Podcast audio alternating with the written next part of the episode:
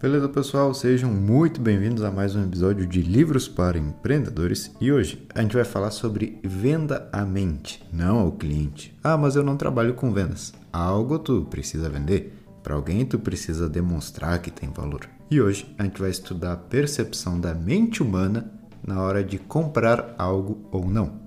Bom, vocês já devem ter ouvido, a gente até já falou sobre essa expressão neuromarketing. É o nome que se dá a todos esses estudos que fazem com a nossa mente na hora de tomar decisões de compra. E por que, que é importante tu saber isso? Simples, para saber o que fazer e o que não fazer.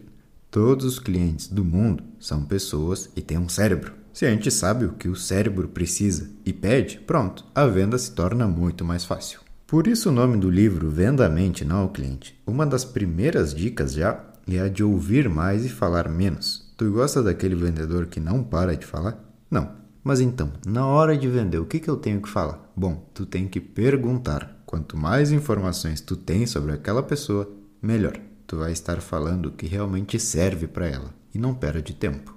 Algo que é muito importante de se saber: nossas decisões são mais inconscientes do que conscientes. O que, que isso quer dizer? Te explico.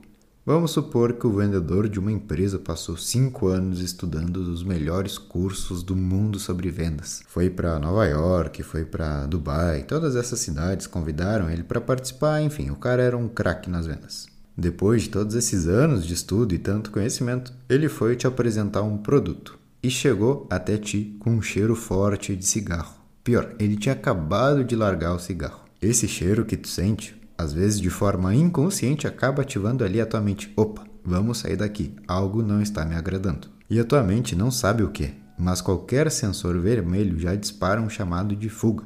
Ele pode ser o melhor vendedor do mundo, mas por um detalhe primitivo do ser humano, tu saiu do lugar sem comprar nada. Esse exemplo tu pode ver que não é só para venda direta. Se tu vai conhecer uma pessoa, vai a uma reunião, o que for, é preciso saber sim as reações do ser humano para facilitar nossas interações com eles. No livro nos trazem muitas pesquisas, mas o que ele acaba dizendo é o seguinte: Ah, eu não sei se eu falei quem é o autor, Jürgen Klarik, um cara que analisa muitos comportamentos humanos, está dentro dessa área da neurociência, por isso ele tem todo esse acesso aos resultados dos testes, enfim. O que ele nos diz aqui é que não existe uma fórmula pronta de o que dizer e o que fazer, mas sim o porquê dizer e por que fazer. Ou seja, não é o roteiro que tu usa, mas sim se os pontos que tu está dizendo são importantes ou não. As palavras específicas que tu usa não são tão importantes quanto o porquê tu está falando elas. Beleza, entendi. Mas como eu sei quais palavras usar? Quando eu devo dizer elas? Perfeito, ótima pergunta. Vamos lá. O autor diz que existem três cérebros: reptiliano, límbico e o córtex. O córtex é o racional. 14 mais 4 é? Muito bem, 18. Ele é o que raciocina e pensa, por exemplo, quando tu entra no shopping e está procurando uma vaga de estacionamento. Mesmo tendo uma área gigantesca livre, tu quer a que está mais perto da entrada. Esse é o córtex, tomando decisões. Depois temos o límbico, o emocional, aquele que se sente um cheiro, já fala, ah, esse cheiro me lembra tal lugar. Porque ele está ligado à memória também. E agora sim, o mais importante de todos, o reptiliano. Essa é a parte mais antiga de todas, a que realmente não tem explicação. É o nosso inconsciente. E é ele que nos fez sobreviver todos esses milhões de anos. Ele realmente é o nosso instinto, aquela história de sempre. Se eu estou caminhando e vejo um leão, simplesmente vou sair correndo e tento me esconder, sem nem pensar em algo racional. O que, que tu precisa saber então sobre o nosso instinto? Algo muito importante para tuas vendas, para o teu negócio. A palavra sobreviver. Aqui é onde eu acredito ser a chave de todos os produtos no mundo. Como o teu produto está ligado diretamente à sobrevivência do cliente. Algo que se ele não comprar, ele está em risco. O truque é sempre tu conseguir mostrar isso para as pessoas, porque não adianta tu realmente ter algo que é indispensável sem saber apresentar. Então vamos ver os exemplos. Se eu sou um nutricionista, por exemplo, eu posso dizer que mesmo passar o resto da tua vida sem saber qual alimento teu corpo precisa? Só essa pergunta deixa o questionamento no cara. Ele sente de forma indireta: opa, isso aqui me importa, isso aqui é importante. Se eu vendo botas de escalada, nosso grande exemplo de sempre. Olha, moça, tu vai estar no topo de uma montanha, sem recursos, nem ajuda de nenhum profissional. Tu vai se arriscar com uma bota meia boca? A minha custa R$ 1.500, mas é garantido que a tua escalada vai ser segura. Percebe que desse jeito uma bota de R$ 1.500 parece ok. E por quê? Porque a gente está falando a sobrevivência da pessoa. Esse é o nosso instinto. Então pensa, como teu negócio está ligado à sobrevivência do cliente? Ah, mas o meu negócio não é para pessoas. Eu vendo serviços ou produtos para empresas. Beleza, as empresas também têm que sobreviver. Digamos que eu tenho uma empresa de branding. Olha, no teu mercado a concorrência está reformulando tudo. Olha quantos novos logos, novas cores. Tu não pode ficar parado. Tu não quer uma empresa cara 2010. Aqui a gente sempre tem que usar a imaginação do nosso cliente ao nosso favor. Fazer ele imaginar e chegar à conclusão de que precisa comprar sozinho. No início, a gente falou para perguntar e ouvir mais, lembra? E por quê? Bom, para saber fazer o cliente imaginar um cenário possível para ele. Vou te fazer uma pergunta, vamos ver se tu sabe. Quem é a pessoa mais possível de convencer alguém? Não sabe? Bom, eu vou te dizer e guarda isso. É ela mesma. Teu trabalho como vendedor, então, qual é? Convencer? Não. Se não é tu que convence a pessoa, a própria pessoa se convence. Teu trabalho é dar argumentos e fazer ela visualizar certas situações. Aí sim, ela mesma vai se convencer. Vamos supor que eu sou corretor de imóveis. Conversando com a minha cliente, eu percebi que ela é influenciadora. Beleza. Quando a gente está no imóvel, na área da piscina, eu começo a dizer coisas como: Já pensou quando teus seguidores virem que tu tem uma piscina com borda infinita em casa? Imagina quantas fotos tu pode tirar aqui bem no pôr do sol. Quantas influenciadoras podem postar stories tomando café da manhã aqui com essa vista. Eu acho, inclusive, que tu vai até conseguir se posicionar um pouco mais no mercado de luxo com uma casa dessas. Tudo isso são motivos que fazem sentido para aquela pessoa. Fazem ela imaginar que comprando aquilo ali a vida dela vai ser uma virada gigantesca. E que se tá um pouco acima do orçamento dela, não importa, ela vai dar um jeito, porque eu consegui tornar essa casa até um negócio para ela mesma se eu sou vendedor de uma loja de roupas e vejo que o cliente é pai de família. Então, cara, se vestindo assim de forma mais esportiva e se exercitando todos os dias, os teus filhos também vão começar a gostar dessas atividades ao ar livre e tu vai estar se divertindo com eles, além de garantir que os meninos vão ser saudáveis para o resto da vida. Ah, mas isso não tem a ver com sobrevivência. Tem sim. Porque se os filhos fossem sedentários, o cara não ia estar tá tão feliz assim. Então percebe que se tu conseguir mostrar como teu produto ou serviço é bom para o cliente, ele mesmo se convence sozinho.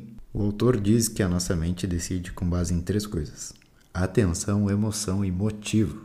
Ou seja, primeiro, algo que lhe chama atenção, depois, causa emoção, e essa emoção acaba se tornando um motivo.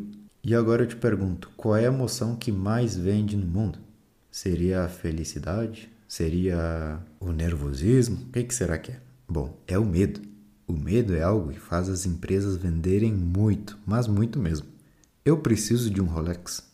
É um caso de vida ou morte? Claro que não. Mas agora, se eu vim do meio do nada, enriqueci com o meu negócio, acabei de me mudar para um lugar super caro e meus vizinhos me chamaram para um jantar. Nesse momento eu estou pensando, como eu vou mostrar que eu tenho condições de morar aqui?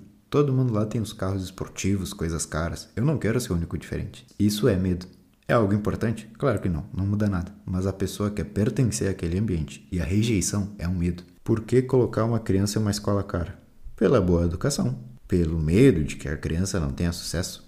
Ou será que também essa ideia vai mais longe ainda? Será que esse medo está ligado a que quando eu tiver 85 anos, meus filhos não vão poder cuidar de mim porque eles não têm condições? Então percebe que a imaginação do humano, o medo e essa questão da sobrevivência são tudo na hora da venda, na hora de decidir. E mais uma vez, tudo isso acontece 85% inconscientemente. Então todo produto vai ter que oferecer alguma dessas três coisas. Presta atenção: segurança, conforto ou prazer. Uma Ferrari te traz o prazer de dirigir. Uma cerca elétrica, segurança. Mas claro, esse exemplo é óbvio. Vamos pensar em algo mais além. Um casaco da The North Face. Se eu vou para o meio das montanhas lá na neve, eu levo esse casaco porque eu sei que eu não vou passar frio. E sim, isso está ligado à minha sobrevivência. Mesmo que custe mil e poucos reais, eu quero esse casaco para que eu não passe frio. E conforto? Bom, uma cadeira gamer para trabalhar, um ar-condicionado, um sistema que facilita a tua vida, qualquer coisa dessas. Então, esses estudos, esses resultados, nos possibilitam entender várias coisas.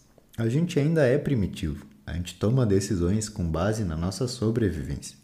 Outra coisa, nossa imaginação e nosso medo, não só na hora de compra, mas também na hora de trabalhar. Isso é muito importante de se saber. Pensa aí, o vendedor fica desanimado por receber um não. Fui fazer a venda lá e o cara disse não tenho interesse. Isso é ruim? Não é ruim, mas mais uma vez, nosso inconsciente é mais forte. A gente já liga esse não à dúvida. Será que eu sou um bom vendedor? E se eu não for, o que, que eu vou fazer? Será que eu vou conseguir me sustentar no futuro? Quando nada disso é uma realidade. Entender essas ideias só não vão te fazer ter mais resultado com as vendas, como também vão te fazer se entender. Hum, será que isso é realmente um problema? Ou eu tenho medo de que minha vida esteja em risco? Porque ela não tá. Aí teu cérebro reptiliano diz: ah, beleza, então a gente está salvo.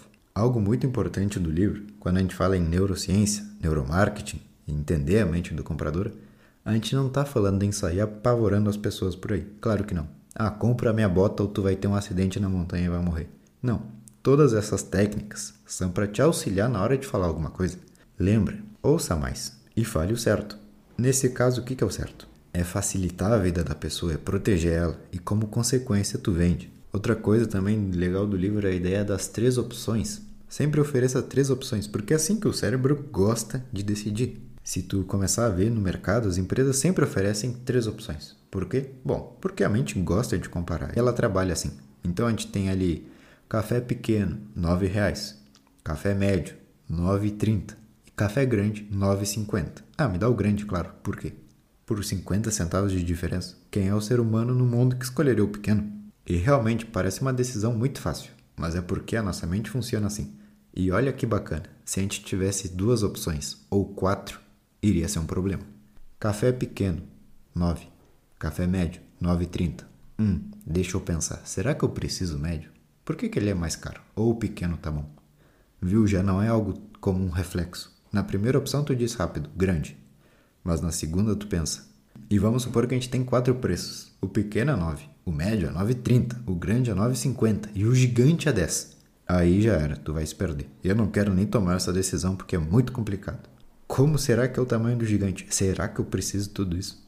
E é algo que acontece com todo mundo. Tem sentido? Não sei, mas realmente funciona e a gente pensa melhor olhando para três opções.